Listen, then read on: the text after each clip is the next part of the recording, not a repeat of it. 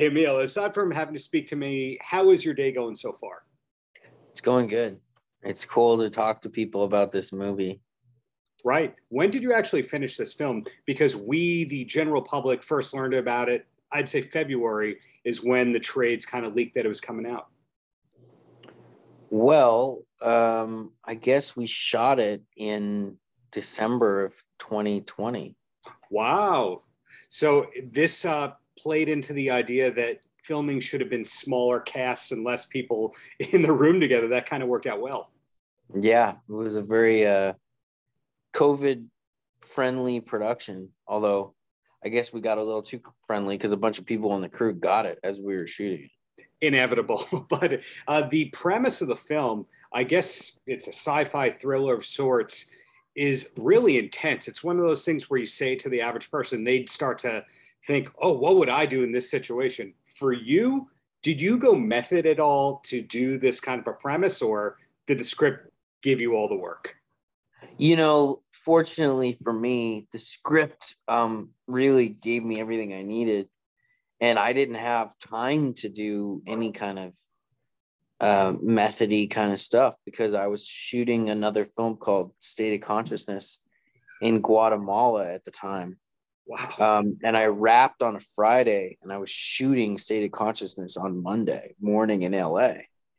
So I literally got back to Los Angeles and before I knew it was just wearing new clothes, playing a totally different character and was like, whoa, what's going on? And wow. it was just learning the material as quickly as I could. And I think that this performance, maybe more so than almost any I've done, is just me kind of just leaning on my instincts to a, a, ridiculous degree and you know in a way kind of turning my brain off just riding my instincts. That actually leads to two or three things that i wanted to ask about. Now your musical endeavors are under the name mnemonic and memorization of scripts is not something i can do not something most people can do. And as you just mentioned you were kind of making two films at the same time memorization of the script does that come to you very easy? Is the band name not just clever that's actually a big part of what you do? Well um you know yeah i'm for some reason i don't know like learning material is never it's never really been a thing for me. Um especially when the lines are good you can learn you can learn very fast. And mm, people have an idea about learning dialogue in general that is um, not really accurate. Uh, when you really like just jump into the deep end of learning a lot of lines and a lot of material, mm-hmm. um, I think most people might even be surprised at how um, they they might even be able to do it better than they might think. Hmm. Obviously, not as good as someone like me, this guy. But no, maybe they could. You never know. You know. Got it. Um, I think a lot of people, a lot of people think it's harder than it is, because because I always tell people, I'm like, you ever go to an elementary school play of like Hamlet? They those kids know their lines, and they're like eight years old. So how hard could it really be? Fair. And then you have the people like me who don't like to do anything twice. So you know when people think about being a stand-up comic i think it's got to be a fearful thing that you have to do that same joke every time like it's the first time you did it. Oh um, yeah. in your case can you stomach doing take after take or are you just so good it's one take next print it twice? Mm, if i have the time a lot of the times i'll like to do a bunch of takes. If i have the time very rarely do i have do we have the time you know but if if I have like unlimited time, I'll sit and I'll do 12 takes. You know what I mean? Fincher style, got it. um, and so Immaculate Room, very emotionally involved role. But are you at this point where your life is not turned upside down when you have an emotional role like this that they say cut and like 60, 90 seconds later you can breathe and crack a joke? Yeah, I think I think unfortunately I've hit that stage in my life where I'm no longer like the actor that's like sleeping in a coffin at lunch if he's playing a vampire. You know what I mean? Fair. Um, the catch 22, of course, though, is that when you get to that point, you're inevitably a better actor than before. That's the irony. Well said. Well, the film that you made in Guatemala, not the only film that you've made in the last two, three years. You know, when you look at your IMDb page, there's like six things coming out. And we don't know if those things are true, but are you allowed to say what's next after the Immaculate Room? Yeah, I've shot a bunch of movies recently. Um, oh, so many projects that I'm so excited about. Um, this film, um, called Devil's Workshop that I worked on is coming out at the end of September, as is this other film I did with Thomas Jane called Dig, which is a really cool thriller. Um, those are just the next two. And also State of Consciousness and this movie I'm very excited about called The Gemini Lounge and The Stenographer and The Engineer. There's all these different movies. And I've just made a bunch of films in the last few years, and some of them should have came out by now, so they got a little delayed. So it seems like there's more movies maybe than normal or something. That or you're in demand all these years later, one or the other. Now, does Dig have the exclamation point in it like the Dandy Warhols documentary Dig? No, no, it doesn't. That was a good documentary too. No, this is um this is a uh, crazy, crazy little thriller. I play a really evil redneck, but funny, very darkly funny funny but evil. Hmm. Yeah, sometimes they go together. well, I, I think that you have shown your versatility where you could do comedy, you could do drama, you can do horror. This movie says, hey, the man can do thriller, but I got a music question or two for you. Do we have more music in the pipeline or is that on hold because you're doing so many damn movies? Well, we have, you know, we put a couple of albums out under Hirsch. Our album, the first album name was Mnemonic. And it's me and this other guy who's this French dude named the Frenchman, aka Mathieu Caratier. And um, you know, we make these songs basically at his computer in his living room. It's really an unglamorous process and he has like a little microphone and we put a sheet over it and I sing these stuff and then he melodines and auto tunes the vocals like beyond but you could imagine. It's like disgusting. Um and yeah we've put out a couple of albums and you know we got pretty good like people responded to a lot of the music.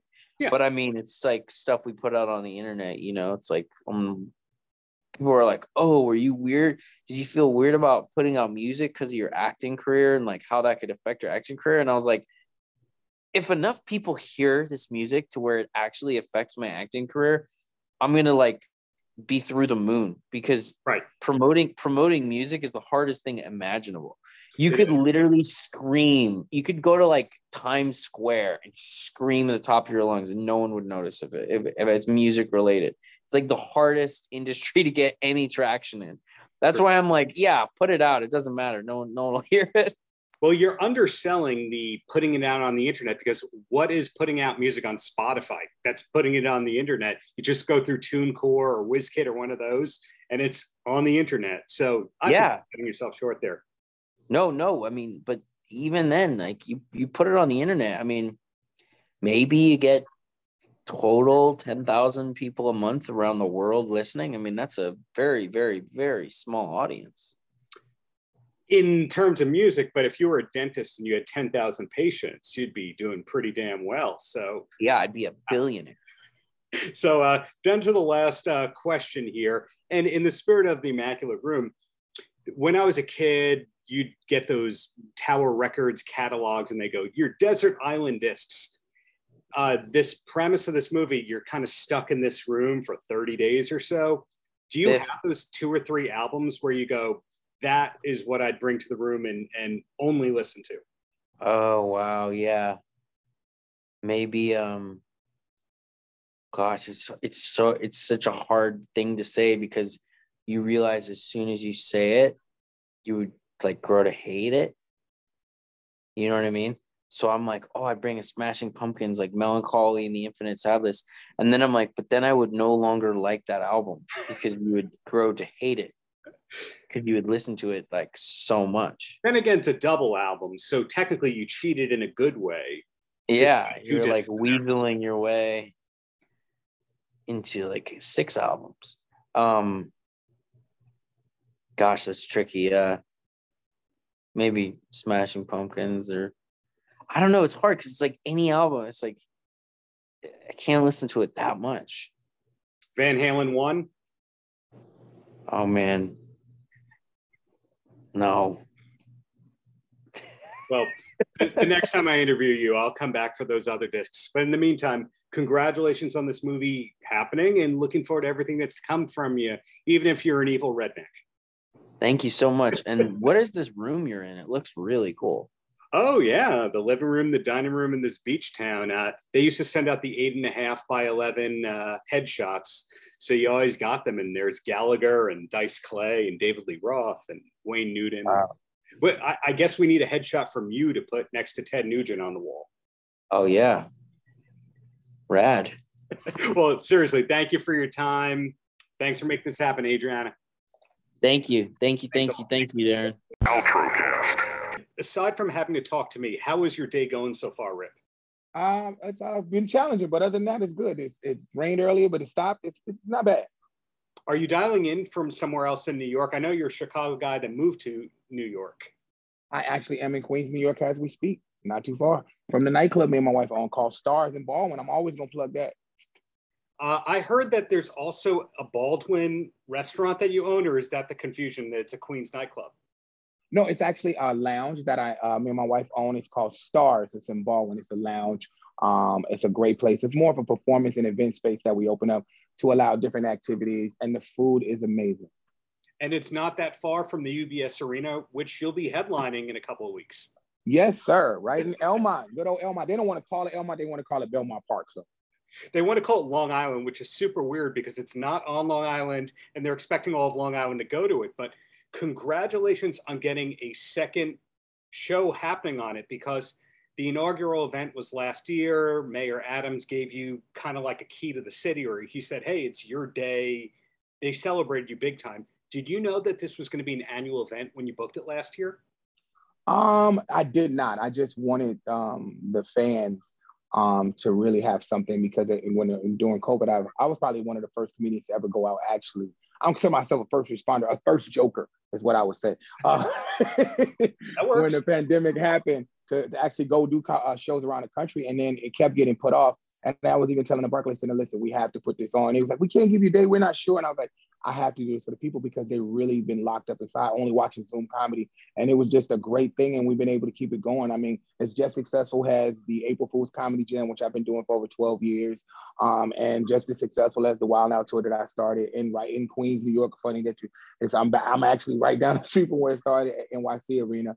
Um, and then the new projects that we got going with uh, me and my wife got Black and Brown Entertainment. We call it Babe. So we're doing a lot of Black and Brown shows, Indian shows. She's over there cooking curry in the background, going somewhere like, I am not wanting to be in the camera. So I hear you on all those ends. I give you there she is over there. Come over and say hello. She's shaking her head. She's like, no, no. Well, I, I'm going to give you a compliment if you're allowed to take a compliment right here. Are you? Oh, thank you. Yeah, Okay. Of course. Okay. When I was a kid, uh, despite how it looks, we're not that far off in age. But when I was a kid, there was only like three comics ever who could do an arena tour, and those are basically Steve Martin, Andrew Dice Clay, Eddie Murphy. Some people say that Richard Pryor did arenas. That's kind of debatable. He did the biggest theaters ever, but he wasn't an arena comic. Nowadays, you're doing an arena comedy tour, which you are putting on, or at least there's this date, and we know it's a series, and there's other stuff too. When you have to prepare material that kills in an arena, that has to be really tough. Are you doing a lot of workshopping before a big show like this? A lot of club and warm up shows? Um, I've always loved arenas and I'm out every night doing comedy and just having a family as it is, um, is just comedy within itself. Like uh, having a huge melting pot. Um, that material comes from that. And then like my mama being the Popeyes lady and my daughter's being super, super grown fast and and it's just been a phenomenon. So uh, that's just been what my whole life has been about. And then it's been easy, but I do uh, constantly go out and I constantly work on new material. So yeah, and arenas have always been my dream to do. So you know, big shout out to like actually inspired me, believe it or not, watching Dane Cook do one was like the biggest thing. And when he did that vicious circle, I was like, I want to do this. And I've been doing actually arenas, I want to say, oh my God, it's got to be 12, 13 years. I think the first one I ever did was when I did one in, uh, I was in Connecticut at the Mohegan Sun Arena. That was the first time I ever did one. And it's just been, you know, sharing that experience and, and taking my friends with me and my comedy colleagues and putting them on these same platforms to be like, look what we're doing. We in 17,000 seats. And it's just amazing what you can do when you put your mind to it. And people love it and I offer them so much entertainment and I keep it low. So I want everyone to enjoy it. I mean, I, I keep my tickets at $30 just so not one person can be denied because a lot of these shows be three, 400. You see Chris Brown charging 2000 for a meet and greet, Beyonce. I just keep everything affordable, fun, fun pace. And I keep adding all my music friends and all my comedy friends. And, and I just keep this huge thing going. Before I ask you about the music end of it, you mentioned Dane Cook and everybody who follows comedy knows that Dane was really successful headlining the arenas, but they didn't realize he was also renting out the arenas and promoting them. So on the business end, he was successful as both the performer and the producer, which is what you do. Did you know that about Dane? Did you find inspiration in that? Or who was the first person that you realized was the performer and the producer? Dane and Russell Peters. They were the oh. performer and the producer. And I was like, this is amazing. And me being a performer and producer came from, you know, not being from New York and being and sleeping on the streets with my daughter and being homeless for a year and not uh, having opportunities to be on stage. And then you'd start this thing where they call it barker shows. You bark for so much time, you give out flyers, and then you finally get stage time. And I just turned that whole mentality into like, you know what? I'm not gonna let people lock me out of these clubs because they don't pass. I'm gonna circumvent all this and do my own arenas and do my own shows. And I had so many rooms across the country, and I just transferred them from theaters to arenas to now we're about to take it even further. So it sounds like what was originally the problem, which is people saying no to you and making you give out the flyers and all that, turned out to teach you the lesson that made you super successful. In other words, all that struggle provided the exact opposite for you to be in this position now. Oh my God! And that, to me, that's how God works. I mean, you know, you, there's always a light and opportunity, and something that people seem damn no abysmal. And I, I, think that that did. I was like a light bulb in my head, like, oh, well, if I could do this for somebody else, I could I could do it for myself. And if I could do this for myself, then I got so successful that I'm gonna do this and bring some of my friends along.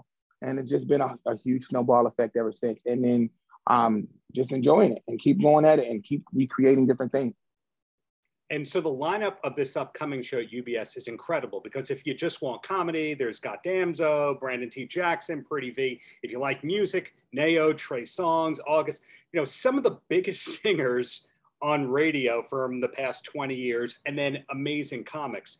Is the hardest part putting together the lineup of this whole thing?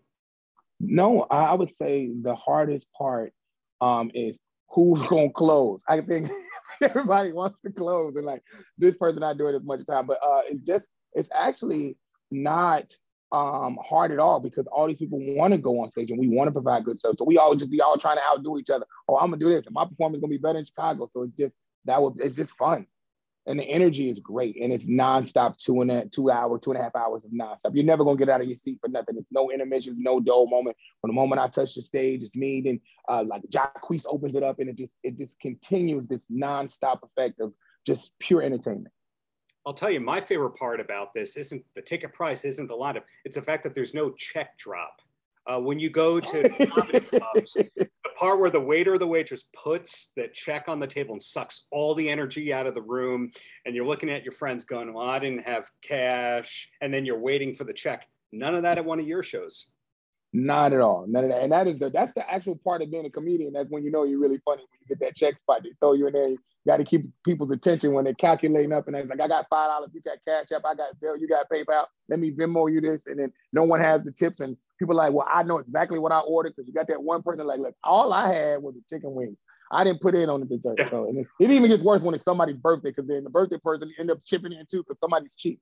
So it's just so funny awful. Well, we talked about Long Island at the top here, and technically UBS Arena is a Long Island venue. Here in my town, you have to give those quotes. It's not Long Island. You have to go by the railroad or you have to drive into Queens. To, but uh, we have in this town a, a venue that's kind of like a warm up workout room called the Beach House in Long Beach. And some really famous people play here. And then there's governors, there's the brokerage. Have you been part of the Long Island comedy scene? Oh my God, that's what inspired me to open um, Stars, Stars and Baldwin. I used to do governors. I used to do all the different uh, on the Magnificent Mile. I used to go to Port Jefferson. I used to do every little local bar you possibly could when it came to comedy. And then I used to do and host a spot at the Green Acres Mall called BBQ that used to be comedy. And then I used to host a club called Nakasaki's that was in Long Island, Nassau County that I used to do. And then all these things. And this club that I own used to be called Love Jones. Um, and I used to do comedy there every week. And then when the owner died, um, his wife was losing the club, and I bought it because I wanted to keep that legacy of entertainment going. So it's got a stage. We do comedy shows that I brought Nick there and brought Kevin there. I brought so many different people there because we have a huge performance space in the back where we can sit about 300 people. I do comedy shows here and there, and the food is amazing. So that's what the inspiration came from to keep it on Long Island because people don't understand how many funny people are in Long Island and what they got going on. So I just think that having a platform, especially for uh, urban comics as well, that they just they're still there. And to this day, when comedians call me and they say they want to work out, I'd be like, here, go take the entire door, go do your thing. Wow. Okay. So you also addressed something that I was going to say. It's kind of under the radar about how many celebrities live on Long Island. I'm not talking about the Hamptons. I'm talking about in these towns like Baldwin and Rockville Centre and Long Beach, et cetera. When you first moved around here, did you know all that? That it was kind of like an on the down low thing where famous people were living next door to you? I had no idea about Long Island. I didn't think Long Island, to be totally honest. And I hope I can say it. I didn't even know they had black people. I was like, okay, that's just for white people in and white clothes, and that's where you go sit on the beach. I didn't even know they had an Amityville, or I didn't know Amityville because of the movie, but I didn't know they had a Hempstead and a Wyandanch and a straight path. I didn't know that it was all this diversity and, and so many West Indians. And I was like, wait a minute, how did y'all put Brooklyn in Long Island? so no, I did it, and then all the celebrities that live out there, Busta Rhymes, Ashanti, so yeah. many different people that come from Mariah Carey. It just it's just an, insanely impressive of how many people actually are on Long Island. Yet the weird part is the only person or the only kinds of people not promoting Long Island and all this came from Long Island are the people in Long Island. I find that there's no there there should be somebody going, you know, Rip Micheals is legitimately headlining arenas there should be the Nassau County Rip Micheals Day. There should be a little more respect for the people who are actually doing this. Whereas if we lived in Rockford, Illinois, you know, Cheap Trick gets thrown a parade all the time oh. because they're from there, Fred Van VanVleet or something like that. I don't find that there's that enthusiasm for this place like other places. Or am I totally wrong and hang out in the wrong places? I think you're absolutely right. And I think you come from a genuine space and you know your stuff. Because actually, if you look at the track record, wilding out the tour, I started in Queens, and the very second city we did was Long Island and Patchogue. So I took the whole Long Island crew and I put it in Patchogue. I cannot remember the name of the place because it's not there now. Now it's called like Sound Garden or something like that. But before yeah, Stereo Garden. Uh, Stereo Garden. It's, it's called Stereo like Garden. Five names. It's got a. Yeah. It looks like the movie um, uh, Bloodsport with uh, Jean Claude Van Damme. yes, yes. If you go there, we sold it out, and I got in because uh, I did it in like two weeks. So when I did it, it was so funny because when I when I put it together, it was like no, it's not gonna sell way out here. So I brought everybody out there, and it ended up the place only holds like three thousand. I think I ended up having like eight thousand people show up. So the town came, the mayor came, and people lined up all the way around because there is no ticketing system like Ticketmaster to to you know to stop people from just walking up. And it was just a phenomenon. And we ended up having to do two shows that night. Wow. Okay. Well, down to the last three questions here before I let you roam free. First thing is, I'm hearing all these towns, all this activity, and you really seem like a person who knows what's going on. Is there a big Rip Micheals organization, or do you personally just have your ear to the street on everything? Um, what I do is I try to provide what I feel with my ear to the street. I, I feel like your fans will always tell you what they want to see if you listen uh, enough. And that's exactly what I've been able to do. And then, you know, being married now and moving on to a different chapter in my life, now we're doing Indian entertainment. I'm about to come back and bring Cheryl Khan and Russell Peters to Long Island. So it's just all these different uh, different um, uh, platforms that I'm going to start getting into this huge entertainment vessel that we're creating right now. So it's going to even get bigger and bigger because we got the fallback. Then we're coming back with the Off the Rip tour, which is going out. Then we got the April Fools coming back out. Then I got the Wild Out tour going back on. And then we doing these summer arenas. And I just I just brought Wilding Out to Jones Beach. We just did that way to the Jones Beach Amphitheater um, in the middle of a rainstorm where the shore is busting out and you're telling jokes against the wave. It's just. yeah, Jones Beach is, is a weird one. And it's probably only had like five comedy shows ever, and you're one of them. Yes, I am. That's incredible. Well, next thing I got for you because you you named all of what's coming up, so that scratched one of the questions. oh, I'm um, so sorry. No, no. Thank you for being a good interview subject. Uh, the next thing I got for you do any photos of you and Bret Michaels exist? That is so funny. That is, you you have a you must be a comedian because that is hilarious. I get that all the time. People call me Bret Michaels or Rip Hamilton. I always yeah. No, none that exists, but that is funny. Everybody always says that Bret Michaels, and I'm like, no, no, that's not. It's Bret, but that is that is super hilarious. That is so funny, and it's funny because I actually have a TV show that is on Peacock NBC right now called Urban Eats and Treats, and I actually that's funny. Somehow it keeps coming back to Long Island because I brought Urban Eats and Treats, my TV show, and I filmed it in Long Island. And I had Nick Cannon as my guest. Um, and the show is great because there's so many guests on it uh, Tamar Braxton, Shaquille O'Neal. It's a great show. We're about to do start doing season two. So, but yeah, that actually was in Long Island too. Man, you have too many damn projects. It's hard to keep up. And the, the last thing I got for you related to all that is having all these projects. Are you one of these people who's living the dream, or are you going, man, I could be doing three times more what I'm doing, and you ain't seen nothing yet? Um, I will say this. I think you hit it, it right on the head with the second part. Uh, you haven't seen anything yet. I'm just now really um, coming into what it's about to become. And when I tell you what it's about to become, like this fallback comedy jam is three cities. And I don't even know what people about to do, but it's been so successful in uh, Long Island that um, we're gonna do something that I've done only once, uh, well, twice in my career where I've done, and I hold a Pollstar record for selling out two arenas two totally different arenas in one night. So I did that at Capital One Arena in DC. I did the Show Palace Arena, and then I took a police escort and we went all the way over there and we did the Capital One Arena.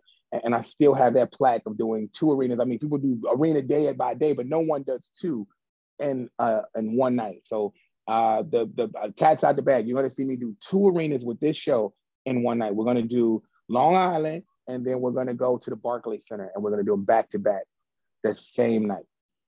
The closest thing I can think of that is Live Aid 85 when Phil Collins took the plane from London to then do the Philadelphia show. But then again, his performance was so bad at the second one that maybe he wishes he didn't do it. So, oh no, when we do the two shows, it's even hyper because as, as an artist, I'm pretty sure you know that that first one you like, ah, now I'm gonna really kill him, and then you stretch out, so it's gonna be it's gonna be great for both audiences. And you're the first person to know that what we're doing because we haven't even announced the second show yet. But that is definitely a goal of mine. For me not to have that record in my home city is like, you know, I'm not from here, but you know, I consider this my home now because I've been here for so long. But yeah, and I have that record here and I got it in Chicago. I'm definitely gonna do it here now. So that's what I'm aiming to do on September 18th on a Sunday. Well, Rip, thank you for your time. But more importantly, thank you for the many years of great comedy, giving others the stage to do that great comedy, and really looking forward to everything that's to come from you in the near future. Well, thank you so much, man. To me, that's what it's about when you get to a certain level with everything that I do and every project that I create. It's all about opening doors and bringing more people with you.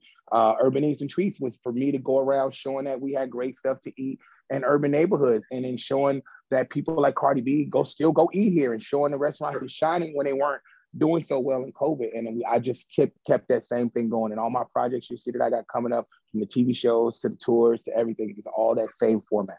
Outrocast.